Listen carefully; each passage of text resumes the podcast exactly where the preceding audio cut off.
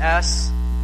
Samuel. You got it. So we've been studying through 1 Samuel, and from at least the feedback that I've heard, I know number one, I've enjoyed um, just talking about it, living it, having it affect my life. I've enjoyed that because it's been a positive effect, it's been a good effect, it's been a transforming effect. And from the feedback that I've heard from a lot of you, it's like helped a lot as well. We left off in 1 Samuel with a guy, King Saul, and he was having a really bad day, uh, not making a good choice. And how many people know when you're a leader, a significant leader and influencer, uh, head uh, of a company, if you are head of a family, if you are head of anything where you have influence and significant influence and authority, and you have a bad day and make bad decisions, that trickles down and just affects a lot. And so sometimes we're at the top and we get to make those decisions, or a lot of times we just are affected by it, and we kind of feel like our hands are tied. Nonetheless, wherever we fall on the spectrum, King Saul had a bad day, made a bad choice, and it really affected his entire family. And effect, it infected, it did infect. It infected and affected the rest of the nation and uh, part of Saul's destiny, even as a person. Kind of crazy. Part of the reason why he made the mistake he made was because he was impatient. Everybody say impatient. Yeah, last time we talked about First Samuel, we talked about this ability to wait well. Everybody say wait well. Yeah, we, we can all wait for things. And some of us, right, we can wait for things, or we have waited for things, or maybe we even still do wait for things, and we chew our nails, and we bite our fingers, and we get an ulcer, and we smoke a couple hundred cigarettes, and we drink a lot, and then we like go to other things. Like that's the way we wait until something we get an outcome, and it's like, ah, yeah, fine, I got now. At least I know now what direction I'm going. Some people know how to wait that way. And how many people know that you weren't created nor designed to wait that way all the time? Okay, at least three, so that's good. We're making progress. But I promise you that that's not the way we're designed to wait. Uh, it gets us into a lot of trouble. And it's just not healthy. The other way to wait is to wait well. Believe it or not. Um, and, and, and, trust me, this is like a, this is a super, everybody say supernatural. You know, everybody's always looking for, and we should be looking for, God to make uh, miraculous moves, to uh, do healings, to touch people, to have something happen in the moment, and things do happen, and they do, and we should go after them. At the same time, God also does some things that are supernaturally just natural. And being able to wait well is one of those things. You don't typically hear a lot of testimonies about somebody sharing about how they have now just uh, been able to wait well about things in their life and not freak out and become anxious and lose it in the process. Not a lot of people share about that. And I think more people should because that's a significant part of life. That's typically where a lot of the inner turmoil goes on. That's where a lot of the battles happen, is just like with ourselves and the situation. It's just like, ah, I just feel all this angst and turmoil on the inside. And when God, if we allow Him to come in, and we allow the Spirit to kind of like move our mind and move our focus and take our thoughts, it, it changes the posture of our hearts and it starts to like breathe peace and life and a sense of calmness to a situation within us, even though it still might be chaotic and crazy and nuts on the outside. It's interesting to me that Jesus can sleep on a boat with the sea going crazy and just all over the place. Isn't that interesting too? He's sleeping in the boat, and everybody else is freaking out. For, and it's not like they're freaking out for bad reasons. Number one, they're fishermen. They're always on the water. They're always in boats. That's what they do. It's not like something. They're used to a little storm here and there. It's not like when it's snowing in California and they freak out with four flakes. Like they knew. But they were freaking out, so it must have been pretty bad. Jesus, he's just sound asleep. And, and it's kind of a little bit of a picture and illustration about how there's this ability for us to wait well in the meantime. For even though we might not know how something's going to happen, we don't know the end result yet, but we could still sometimes have a smile, still have a mindset of, okay, God, like, you must be at work. I know you're doing something. I can trust for whatever you're bringing because you are good and you are faithful. I sang about it on Sunday. So I got I, I know, right? And so we can put our mind there, and then what God will take, typically do is He'll bring some calmness to us, And then when he starts to, he starts to like transform the way we're thinking and looking at the situation to not only our thing getting fixed, but usually what he does a lot of times is he uses us to build and to invest and encourage other people around us. Which is pretty amazing. So there's ability to wait well. And so when we were talking about this whole idea and this whole concept, we had a phrase that we talked about, um, and the phrase was uh, this idea of experiencing the fullness, everybody say fullness, the fullness of God's miraculous faithfulness and His promised provision. I don't know about you, but that's definitely what, if I'm in relationship with God, right, and I'm a Christian, I'm, I'm His son, you're His daughter, son, whatever, I want to experience all of who He is. I want just about all of my life to go on His terms so I can really see what He is capable of, what He's really like, and I don't want to live my life based on religious jargon or th- cliches that I've heard along the way. There's no substance, no sustenance to it. It won't build me up, and it's going to leave me frustrated, stale, and kind of clueless. So I want to very much, and I think that for most people that want to follow who God is, and they want to know, they want to experience His faithfulness. Like, so He parted the Red Sea, which we talked about, and He provided for them. Um, you know, He provided for Jesus. He, he fed Elijah with like birds in a spring. Like, he did these things. Okay, Lord, so I want, in my life, it's, it's 2017. You still do this now? You said that you do. So I, I want to experience that. And he's like, a loving father, okay. Like, I'm not going to say, Jaron or Justin asked me to provide them, for them in ways, and they, they need things, they want things. My heart is, man, I want to I wanna bless your socks off. I mean, I'm not going to give you a quad tomorrow, but if it's appropriate for the time and season in their life, I want to do it. Amen? If it's appropriate for the time and the season in your life, I want to do it. Because the truth of the matter is, um, as, as well as we think we know ourselves, not all of us would really know the best thing that we really need for ourselves. Most people are pretty clueless on that, including myself, because I don't know the whole story of my life. I, I, I, I know things I'm prone to do, but I don't know typically, most of the time, what is best for Jared. What's the best thing right now? Because honestly, I'll take the path of least resistance. Minimal amount of stress, minimal amount of discomfort, Minimal amount of squirming. I like that. Yeah, sounds good. And God's like, well, I don't know. There's some value in that squirming and in that struggling. And to where you come to the end of yourself, and actually you might even feel completely broken. And there's like that thing, you know, God won't give you more than you can handle. Really? He absolutely will. Because the whole idea being is He wants to carry it. So things will happen and they will come into our lives, whether we did it to ourselves, which we do that, or it just came in, we couldn't control it. Things are going to come in, things are going to happen. And we're not supposed to have all of the answers and have all of the resources, and everything needed to just win and be on top all the time. Otherwise, we're going to go around just celebrating amazing people. And the church is supposed to be celebrating an amazing God. So, with all of that, we got to where we are at this series for like three weeks probably. This week, um, we're going to take a little bit, little bit of a break next week. E is going to share a little bit next week, so hope don't miss that next week. And then after that, um, we got a couple more weeks of this series called The Source. Uh, Steve, you want to throw it up there? That'd be great.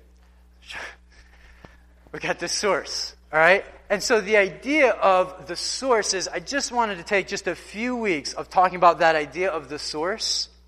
Because if we're going to experience like God's miraculous faithfulness, His promised provision, uh, we really only get there by living from the right source, from the right place. And when I use that term, the source, I mean uh, living from a place of that predominantly controls what we think, why we do what we do, the motivation behind it. Um, it involves also including the fears and failures that are there. Uh, it really just controls the center of what we're, what we're going to do. So, like, it'll affect if I call a person back or not. It'll affect, like, the tone that I use towards somebody else. It'll affect the way I pay somebody back or not. It'll affect the type of friends and the circles I put myself around in. Right? It affects all of that, the source. So that's why we're going to talk about this series for a few weeks.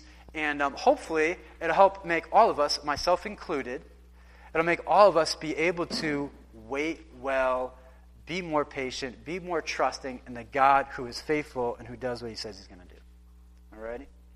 So, um, when we did an overview on this, we talked about really looking at all of the, the things we're going to hit in these three parts, which was today we're going to talk about stewardship. We'll talk about just money and finances, which we don't do a lot in our church, but uh, we'll do in a couple weeks. And then after that, we're going to talk about this idea of abundance, prosperity, and then poverty. Because these are all significant words, but what do they mean and how does that work? So, those three things we're going to talk about in the next few weeks stewardship, money and finances, uh, abundance, poverty, prosperity. Where does that all fit? We did our overview already. Today we pick up in stewardship. And the main takeaway from the overview was God needs to do a work in us before he's going to do a significant work through us. We all, I mean, you got it, no problem. In order for God to do a significant work through us, he's got to do it in us. So God's got to do work in Jared before he uses Jared in any kind of like significant way. Because otherwise, I'm going to be immature. I'm going to bail when things get tough. I'm going to lack the character needed to have the integrity that I need to carry out what needs to be done because it's not about Jared. And so when it starts to affect me in ways to where Jared feels like it's being uh, he's being imposed on, to where he's feel like his self security is being threatened, to where his self esteem is like on the line. If all those things are important to me, I'm not going to be super useful. You hear what I'm saying? So living from the source helps me to better realize that. So I could preach that, that to myself every day, but unless like God Himself through His Holy Spirit actually communicates that to me, it, it won't settle. Like God Himself through His Spirit, He's got to communicate that to me. I can listen to all the pastors and worship leaders, whoever I want, significant people in the faith. Until God speaks something to my heart, it, it's a done deal then. Then I don't care what anybody says to me about anything. It's like, God already made it super clear. That's what I need to do. That's what's on. So, we're going to talk about stewardship uh, today, and really just two takeaways about stewardship. Alrighty, so Luke 16, that's where we're at. So we're going to uh, read this, and I want to take away a couple of things here. Um, so let's read the passage. I want to highlight a couple of things. So Luke 16 it says Jesus, so this is Jesus talking, told his disciples, there was a rich man whose manager was accused of wasting his possessions. None of us know anything about wasting, right? That's what I thought. We're all super efficient, green friendly with everything. Never throw stuff out we shouldn't. Good job, guys. Verse 2. So he called him in and he asked him, What is this I hear about you? Give an account of your management because you cannot be manager any longer. So, bad manager, he's doing the wrong thing. Um, and uh, whether you've been a manager or have not been or have experienced bad managing, they, when they don't do what they're supposed to be doing and they're trying to make it look like they have, right, it's just a bad situation. And a good boss will hold them accountable to that, right? Verse 3 Manager said to himself, what shall I do now? My master is taking away my job. I'm not strong enough to dig. I'm ashamed to beg. I know what I'll do so that when I lose my job here, people will welcome me into their houses. So he called in each one of his master's debtors. He asked the first, How much do you owe my master? 800 gallons of olive oil, he replied. The manager told him, Take your bill, sit down quickly, make it 400. All right, so just cuts it in half. Verse 7 Then he asked the second, How much do you owe? Thousand bushels of wheat, he replied. He told him, Take your bill and make it 800. The master commended the dishonest manager because he had acted shrewdly. For the people of this world are more shrewd in dealing with their own kind than are the people of the light. I tell you, Use worldly wealth to gain friends for yourselves, so that when it is gone, you will be welcomed into eternal dwellings. Whoever can be trusted with very little can also be trusted with much. And whoever is dishonest with very little will also be dishonest with much. And we'll stop there. I picked this passage because this is one that always gets a, a lot of scrutiny. Because when you read it, it's like, wait, so is Jesus commending uh, manipulation and uh, robbery and things that aren't right? Because obviously, there was this manager who was in charge of accounts and he wasn't doing what he was supposed to be doing. And the boss called him in and said, hey, you ain't doing it. Like, you're going. And the guy figured it out. He's like, oof, I got to make moves. And so his move was to, hey, find everybody that owes this guy, go see him one on one individually, cut down their debt significantly. He's making best friends. So when this guy kicks him out, at least he's got somebody to work with. And it says that Jesus commends. They're shrewd. Everybody say shrewd. Shrewd, manager for that. It's all very interesting, right? What's he doing here? What's he doing? Um,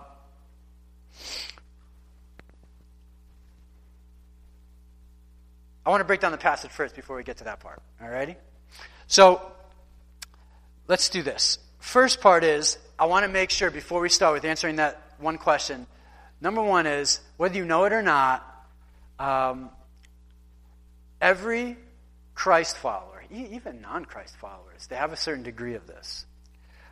But I'll say it this way most people on the planet that are of age, excuse me, and physically capable, they're managers and stewards of something to some degree.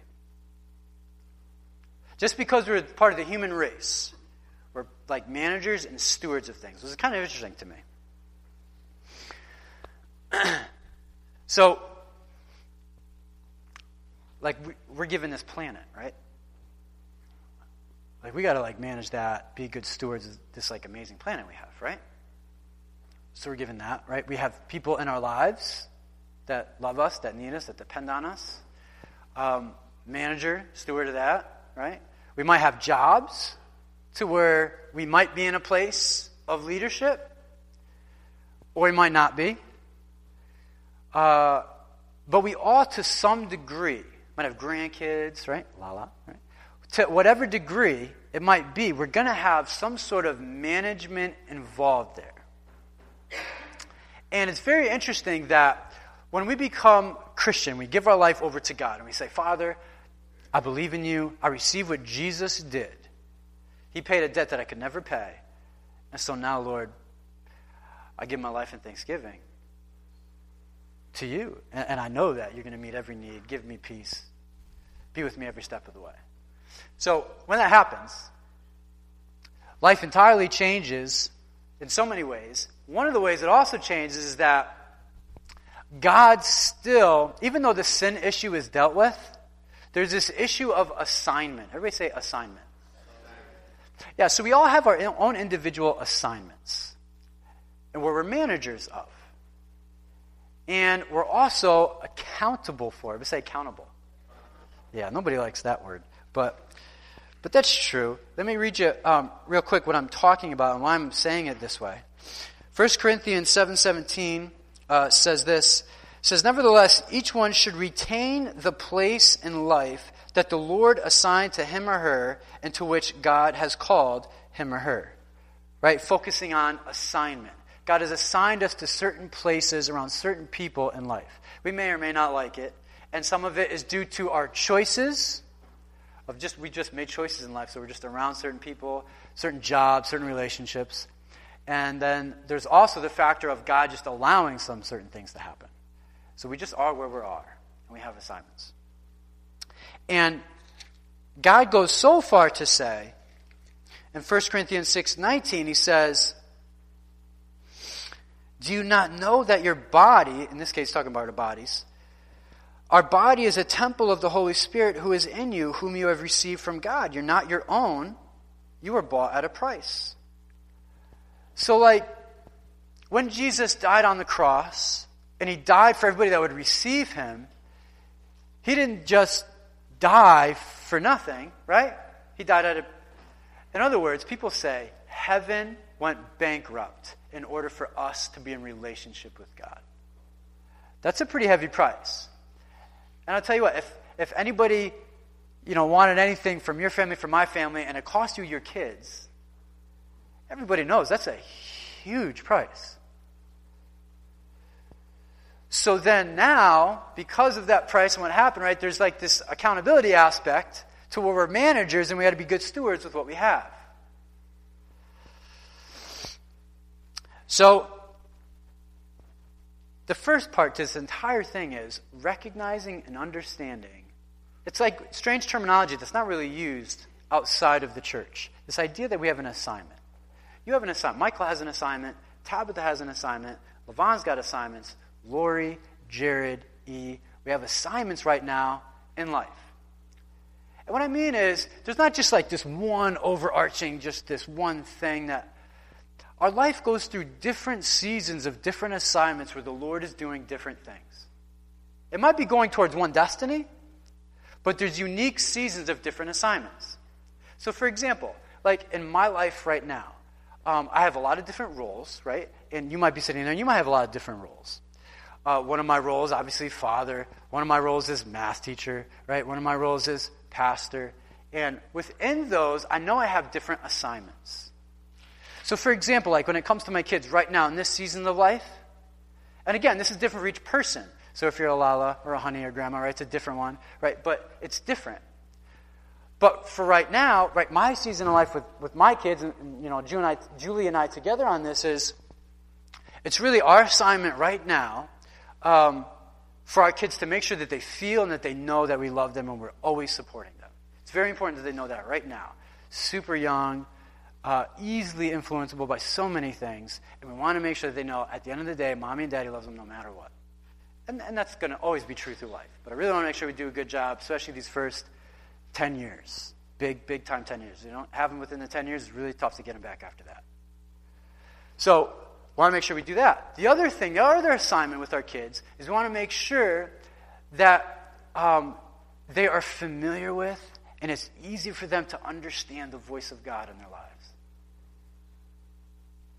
I don't want it to be some kind of like foreign, weird thing for them. It doesn't have to be. So in our home, like, that's part of our assignment. So we'll pray with them all the time, always ask them about what they're dreaming. We'll ask them about people they come in contact with throughout the day. Um, we'll ask them all kinds of different things. Just to get the idea going. I mean, during breakfast time, Julie's got these Bible stories playing, you know, just all this stuff. They're constantly flooded and around it. Um, and it's not so much trying to indoctrinate our kids, it's we want them to know the heart of God. Like that, that's the idea. Because Julie and I, I mean, for any Christian, when you've tasted and seen that God is real and He is who He says He is, and He's shown Himself in miraculously faithful ways, and you've experienced His promised provision, there's no way you want to hold that back from your kids. Now, if you haven't experienced that, then it sounds like religious jargon and cliches, and it sounds like brainwashing. There's a fine line there, correct? Yes. So it's really important that we know and connect with the heart of God. As pastor, right? One of my assignments, right? My assignments as pastor, right?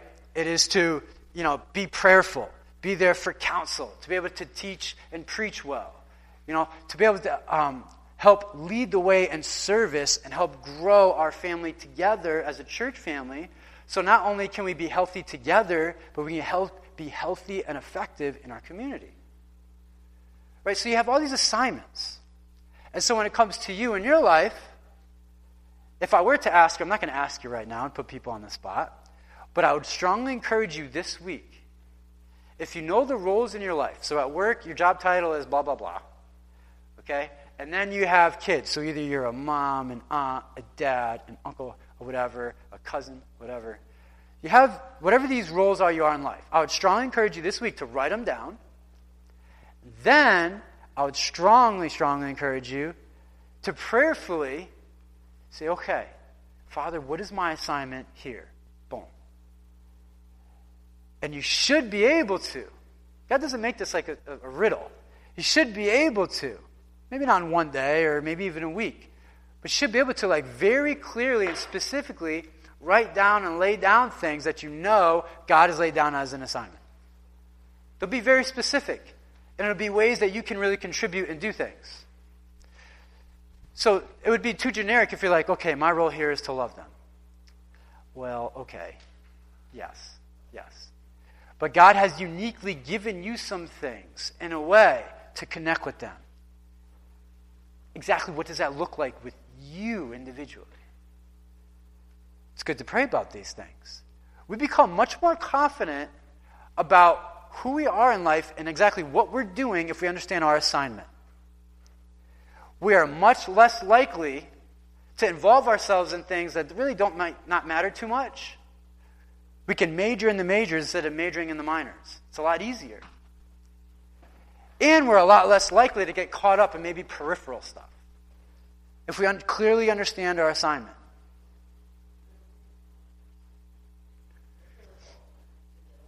Peripheral. Yeah, so it's just things that don't matter, you know. It's just things that just come in. They might seem like they're good, but they're just really not that great. At least not for this season. That's okay. So like example, so like for the other the other day, I wanted to go fishing really bad. Like I just oh, I haven't been fishing in a while. I don't get enough good fishing time in. And yeah, amen. amen. And it's just an important th- I just like, I don't know, just the way I'm made is just, it's helpful for me in my life. And I don't get a lot of it. And part of that is, is my fault. I haven't done a good enough job as far as clearing that space out. So that's something that God's working on my life on that. I, I have to do a better job of that. So that's hard. But the other part is there are also times where like I want to do it and it's not a good time. So it's not a bad thing for me to do it. It's probably help, helpful and healthy for me. But there was one time this week, it's like, oh, I'm going to get some fishing in. But I knew my assignment in that moment was something totally different. And I was like, well, I got to handle this right now. Got to do it. So even though it was like a good thing, a good thing at the wrong time usually ends up to be not a good thing.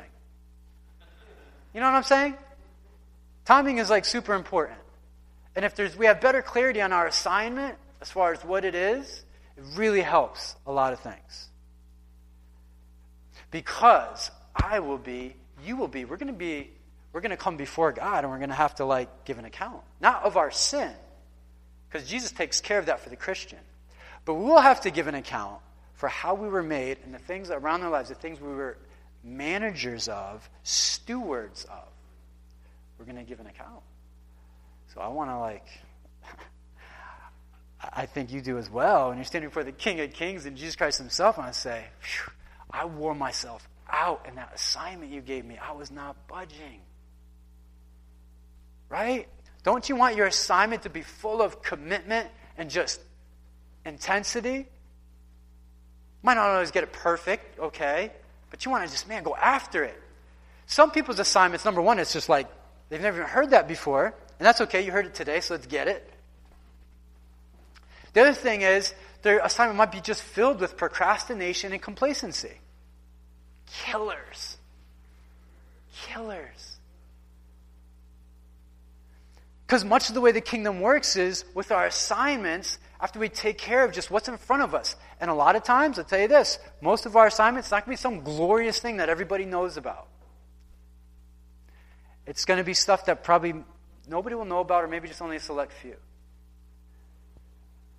And as long as we're okay with not having to be seen and everybody know what we're doing, it's going to be good for us. We have that need, right? We have to like bring that before God and say, "Man, I got a real issue here, Lord. You're asking me to do some stuff in my life and it's really hard, and people should know how hard it is." And God's understanding. He's like, I know, I know. That's a struggle right now. But I will walk with you in this one. And he'll bring like a trusted friend or whoever around. You know what I mean? So, the idea of assignment is very important when we're talking about stewardship. Take some time, think about it, go over it. Because we will, we will be accountable. And I don't know about you, I don't want to be like stuck in one. I want promotions. Anybody want promotions? How many people want to be in a company and work for a person where you have no chance to rise up, have any promotion, or do anything? God might have us there at a job like that a season of life, and it kind of stinks. It's frustrating when it's like that, but all of us, at our core, we always want to be want to promote. Want to do better. Want to go further. Want to keep going. But anytime there's more, there's more. Like there's a lot. It's just, yeah, a lot of more work. So we got to be ready for that. So, this idea of assignment. Um, we all have an assignment. That was one thought I wanted to bring up. Here's the next one. We're going to close after this thought. So, first thing is, we all have an assignment. Um, number two is, there's wisdom needed for our assignment. We, there's wisdom needed for our assignment. Because if I'm left to my own thought and devices and ways of going about life, uh, it's going to come up short. It'll be really self centered. And I'll just find myself kind of like getting in ruts. You know, it's just, there's like no real breakthrough and no real life to it. So, wisdom is needed for the assignment. That's where Luke 16 helps us out a little bit. Number one is a wise steward recognizes, which we already talked about, a wise steward recognizes the accountability. That was him trying to make moves. Uh oh, I'm caught. Loss caught me.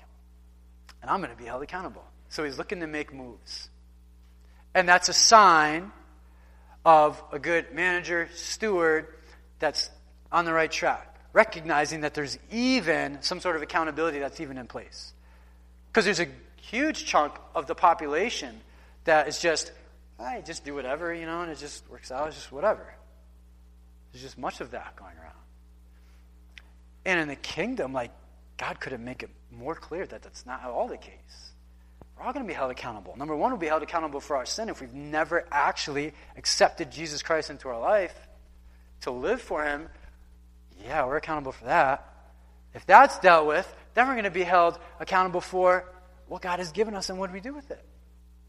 Because He's choosing, God is choosing to show His love, to radically change people's lives to have the kingdom of heaven come here on earth. He's choosing to do that through us, the believers, the church, the Christians.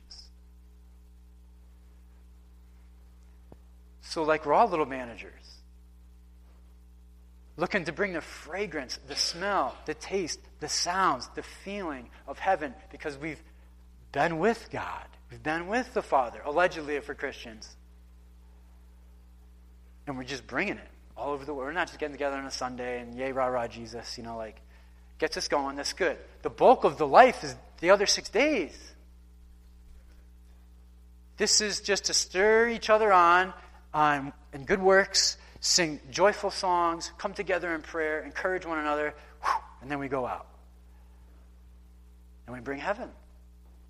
Your kingdom come, your will be done on earth as it is in heaven. Why would he tell us to pray that if that was just Nonsense. Right? He would. All right, so wise steward recognizes the accountability. We talked about that. A wise steward takes, uh, recognizes, and takes advantage of opportunities. A wise steward recognizes and takes advantage of opportunity. Here's the part of the parable that uh, everybody's just kind of thrown off with because Jesus uses a dishonest way of creating a situation to commend somebody. And the idea is, Jesus isn't commending, hey, listen, just go rob people and manipulate them to get what you want. Please don't hear that today. And don't tweet that later or Facebook, Pastor Jared you manipulate people to get what you want. Don't do that. People already have a hard time with me. That just makes it worse. But what we are saying, what Jesus is saying, he's saying, listen, I am commending the shrewdness, the creative thinking, the ability of that person to realize they were in trouble and now they're trying to make moves to do whatever they can to try and make it better. Jesus is commending the steward recognizing the situation and seeing the opportunity available to change it. And then Jesus says, Listen, people in the world do this all the time. And he says, The sons of light, who's that? That's us, the Christians. The sons of light, the Christians. they're not even about that, about heavenly matters. Like everybody of the world is about that to cover the CYB, right? To cover their own butts, right? To make their money, to do whatever they got to do. What do I got to do? I got to make moves. Man, I'm in it. Boom. Then, when it comes to supposedly, allegedly eternal affairs, kingdom affairs, it's like, well, I don't know. I got time to think about that. You know, I don't, you know, I'm not done thinking yet. You know, I don't know, you know. And there's like this lag time that's, it's weird. And so Jesus is saying, hey, listen, like, recognize opportunities when they're there, like the shrewd manager recognize his opportunity. The truth of the matter is, most of us are really bad at recognizing spirit led, divine ordained opportunities. Because much of the time they don't come wrapped in a pretty little bow, a nice little package where we just benefit and it comes at no cost. Divine, inspired opportunities don't always come easy. Most times they're uncomfortable.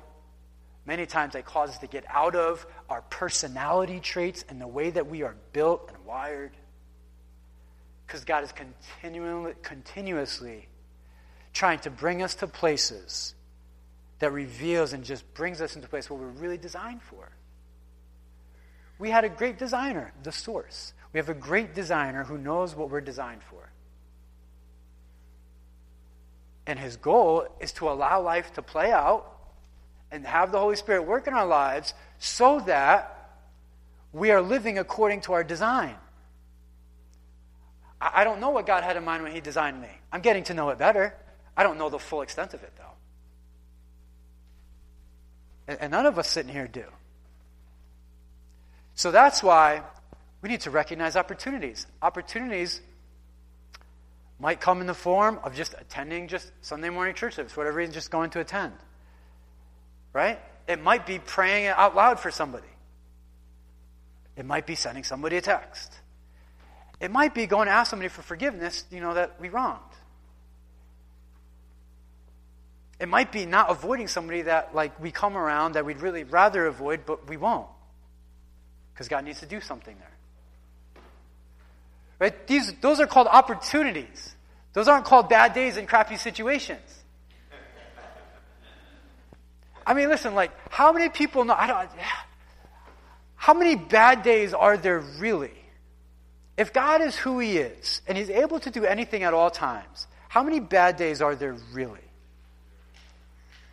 I mean, there's some serious, unfortunate things that can happen in the course of a day. Somebody can get a medical report, and that just changes a lot right then and there, and that's, that's serious business. Doesn't mean it's impossible. It doesn't mean that it's totally hopeless. But it's certainly going to be challenging. So it's like, for most of us, we're not getting super negative, earth shattering responses every day. It's just we had to wait longer for something. Somebody at the DMV wasn't nice to us. Something on our car went, you know, like, deal with that this week. Just stuff, that stuff happens. Oh, I'm having a bad day already. Coffee spilled twice. So now we're done? Like, I don't understand that. And there's so much more, right? So much more. Like, man, Let's not get just sidetracked by these little things and just miss the opportunities that God is bringing into our lives. Because if we only see opportunities for ways that bring us personal advancement and increased comfort, we're missing it. We're missing good stuff. And so you still might be a Christian, experience some of God, but there's that key word of f- f- fullness. Right? Fullness. I want to live in the fullness of who He is and what He brings. All right, so let's close it up. So, number one, let's live our assignment to the best that we can for the way that we were designed to do it. Because, number one, like, I need it personally. Here's the other truth. We're talking about the source. God is also doing a work in us. Like we talked about in the overview, God is doing a work in us so He can do work through us. He's doing a work in us to recognize who He is as a source, but also so we will be a source of types to those around us. So it's not just some just selfish, just soak up everything God has and you just enjoy it forever. It's also, man, we soak it up. We better understand who He is, better understand His heart, His mind, the way He thinks and feels towards people. And now it's like, oh, I never knew this, you know, and it's just, man, it just builds us up makes it solid. And then, next level, say next level. Next level is we become it. We become it. It's like then now that's what everybody gets around me because this is ridiculous. I always thought it was just, you know, memory verses and doing the right thing. Ah, man, it's transformation. And now I'm being transformed. Totally different. Um, it's a waste of valuable time to grumble and complain about gifts and resources you don't have. Ouch. That's a personal ouch. It might not be for you, but I'm good at that. I especially found that that's one that God has made super clear to me um, in my own personal heart and life. So as we planted this church, other friends that are church planters and see what they're doing, and it's like, wow, you know, I, well, yeah, God, if you gave me blah, blah, blah, blah, blah, like we could blah, blah, blah, blah, blah. Maybe I'm the only one that has that conversation with God, but it's obviously an issue He's working on in my own life. Um, it's also a waste of time to resentful and gossip. I made this word up gossipful. It's a waste of time to be resentful and gossipful about others who appear to be using their gifts and talents with some kind of sinful pride. So, one, just like coveting what other people have, like, oh, I wish I had that and I should. And then there's another way to be like, they shouldn't be doing that. No way. They're not allowed to. They should not. Jesus said not to. The verse, blah, blah, blah, says they shouldn't, you know. And, and some people just make it a whole thing where they just, and now they have the internet, so you can find everything wrong with somebody and some people just make it their mission to find everything wrong with every other thing that's out there. I don't know how productive that is. You know, it's just very much true, right? Very much true. And honestly, if we were concerned with our main assignment of what it is, it doesn't give us a whole lot of time for that stuff. Right? It really doesn't. Doesn't give us much time for that. No higher calling than you so Tabitha, Levon, Michael, Jared, there's no higher calling than me being who I was designed to be. I need it, the world needs it around me. I'll never know who I was designed to be unless I'm in communication with my Father. Otherwise, the rest of the world will tell me who I am, and that's a problem. Closing verse in 1 Corinthians. says this.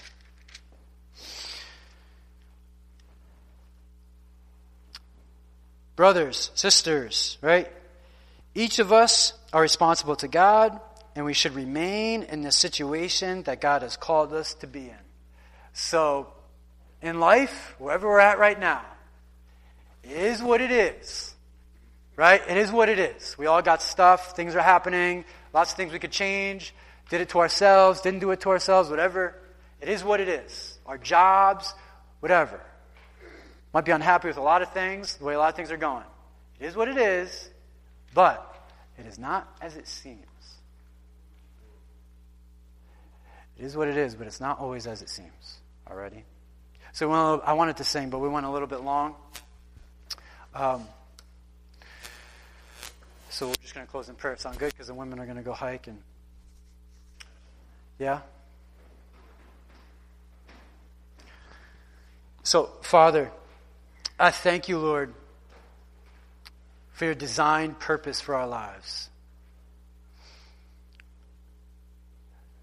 Father, it could be uh, just a lack of understanding. We all have some sort of un- misunderstanding as far as it, how we were made, the way we were designed. There's so many things we don't like. We're very aware of the things we don't do well, the areas where we lack. And Father, you're calling us not to, not to live there.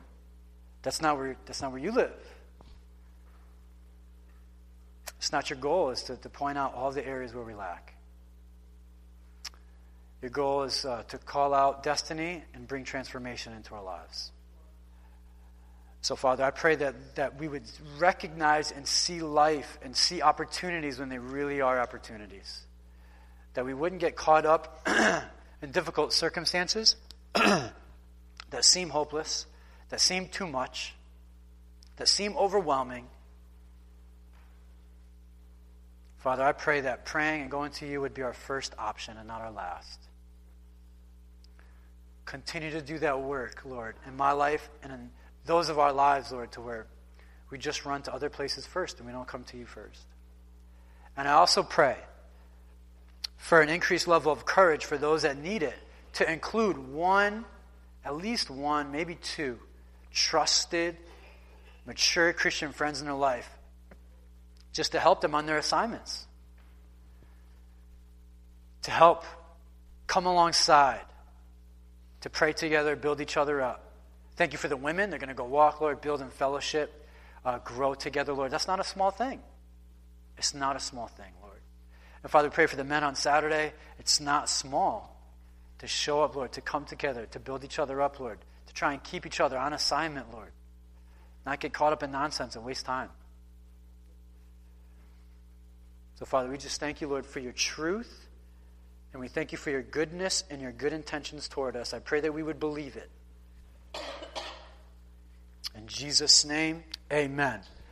Amen. Amen, guys. so we got some snacks back there too if you wanted to grab it. We want really help.